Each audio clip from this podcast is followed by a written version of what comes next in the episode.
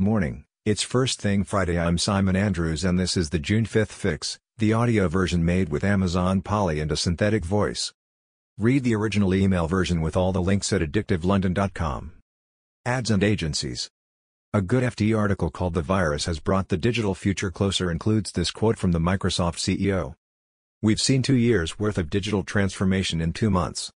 It's affecting every sector and looks like it may finally change the ad business." If you took Don Draper round the big creative agencies now, well pre-lockdown, he would recognize much of what goes on. That's not true for just about any other industry. The fifty-five years since nineteen sixty-five have revolutionized most businesses. So maybe twenty twenty will see things really change. The New York Times point out that the T V commercial, once advertising's main event, suffers in the pandemic. When you can shoot a TikTok on your smartphone, do you need or want to pay for a full crew and studio? As platforms reward multiple creatives, brands can now spend money on personalization and real-time optimization and get a better return. Real talent can work without huge budgets. The disruption to the upfronts changes things too. The idea of an upfront commitment was to get better value than the brands buying Scatter nearer the time. Now Scatter is cheap. That old model looks outdated. And the way it rewarded volume perpetuated the advantage of the big six holding company buyers. That advantage is slipping away as anyone with a laptop can buy, so now quality of thinking trumps quantity of spend. More on how the upfronts are being handled here. As Fix readers know, there is lots going on with tech and new business models, and these innovations are finding some traction in the more forward-thinking parts of the agency business. This is a good take on how A I impacts Madmen, but I can't help thinking the revolution will come from outsiders rather than incumbents. The skills of Facebook marketing partners and app marketers, for example, will better translate into improving brand marketing than the other way around. Social. No end to innovation from social platforms. Snap have been successful letting third-party app build in their Snap Kit, so Tinder, Pandora, Giphy and others are authorized. Now it seems they may enable apps to run within Snap, emphasizing the platform aspect and echoing WeChat. Maybe we will learn more at the Snap Partner event next week? Instagram is testing monetizing for creators, with ads in I G T V where the creator gets fifty-five percent of the revenue, and with badges the creators call sell to their fans, for either ninety-nine cents. one dollar and ninety-nine cents or four dollars and ninety-nine cents. These badges show in the fans' profile and give their comments priority. At this stage Instagram will not take a cut. The new products and experience team at Facebook are busy too. Venue is an events companion app. Collab lets people make music together, very timely for lockdown. And Catch Up lets you join one-on-one or group chats. Wonder if the team have heard about Clubhouse? Lots happening with ads too.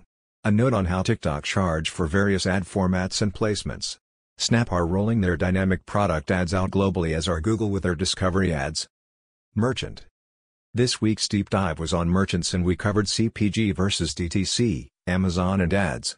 The most clicked link was my favorite ice cream shop now doing delivery across London. Treat yourself. This grocer piece builds on my call for C P G brands to experiment with D T C and looks at how Heinz and others moved really fast to get to market.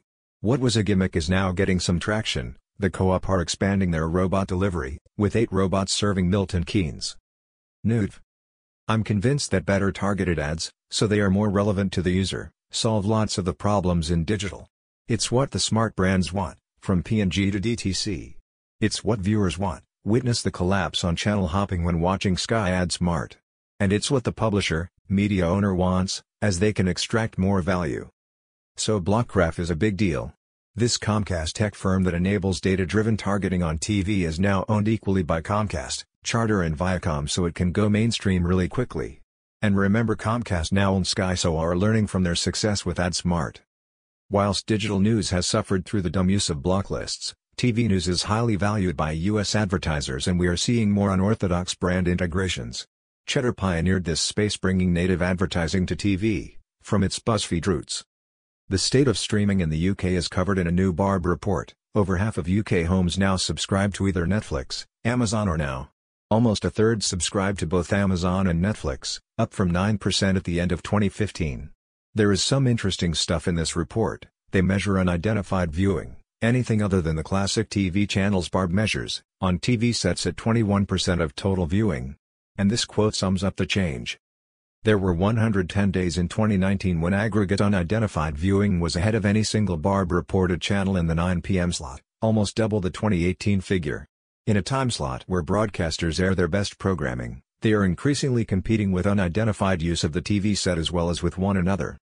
Conviva go deeper with data on streaming across Europe. All pointing to the top right hard corner.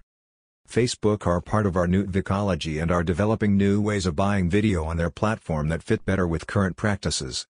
If we're not delivering T R Ps, television rating points, for example, we're speaking a different language, he said, and that makes it hard for an agency to build more expansive plans. Apple are leaning into Newt and have just hired this guy from Amazon to lead a sports division on Apple T V. This is good background on him and why Amazon hired him. It's just odd his LinkedIn profile has him as an Audible exec. Games. More M and A as Tencent buys a majority stake in Czech studio Bohemia for two hundred sixty million dollars. And Zynga spend one point eight billion dollars to acquire Peak Games of Turkey. These figures need the context of revenue to make sense.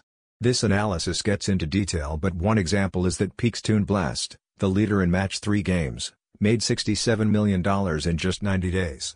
And that's just in-app purchases, so Zynga can add in-app ads. With huge numbers of logged-in users, these games are rich in first-party data and have the scale to be interesting to advertisers and agencies. Plus, Warner Brothers was the biggest I P O of the year so far and is now valued at four times the three point three billion dollars Len Blavatnik paid for it in twenty eleven. So the rise of Spotify hasn't been as bad for the music industry as many anticipated. Interesting thinking on the economics of news and how to monetize quality journalism.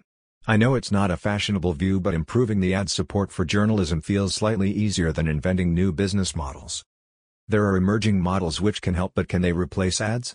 This look at niche T V channel Talking Pictures show there are ways to reinvent media. How artists are building their fan funnel using Instagram. The latest Luma interview has Terry Kawaya talking with former Publicis exec Rashad Tabakawala. Google explores Vodafone Idea stake as part of India push. Invest some time in this customer experience. Experience with video and P D F from John Maeda of Publicis Sapient. To-do list. Free download, Biology for a Coronavirus World. The nice people at Contagious are giving away a book of insights into how the pandemic is changing consumer behavior by Martin Lindstrom. Nudge Stock. The Rory Sutherland curated Festival of Smart Thinking on Behavioral Economics is virtual this year, and free. Brent Hoberman and his team at Founders Forum know how to put on an event, and the hashtag Flive digital series showcasing the world's most inspirational founders is great. Sign up to join each week.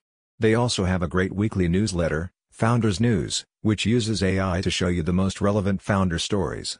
Interesting tech and good results. Subscribe for your personalized edition. Get involved in our ad tech guild.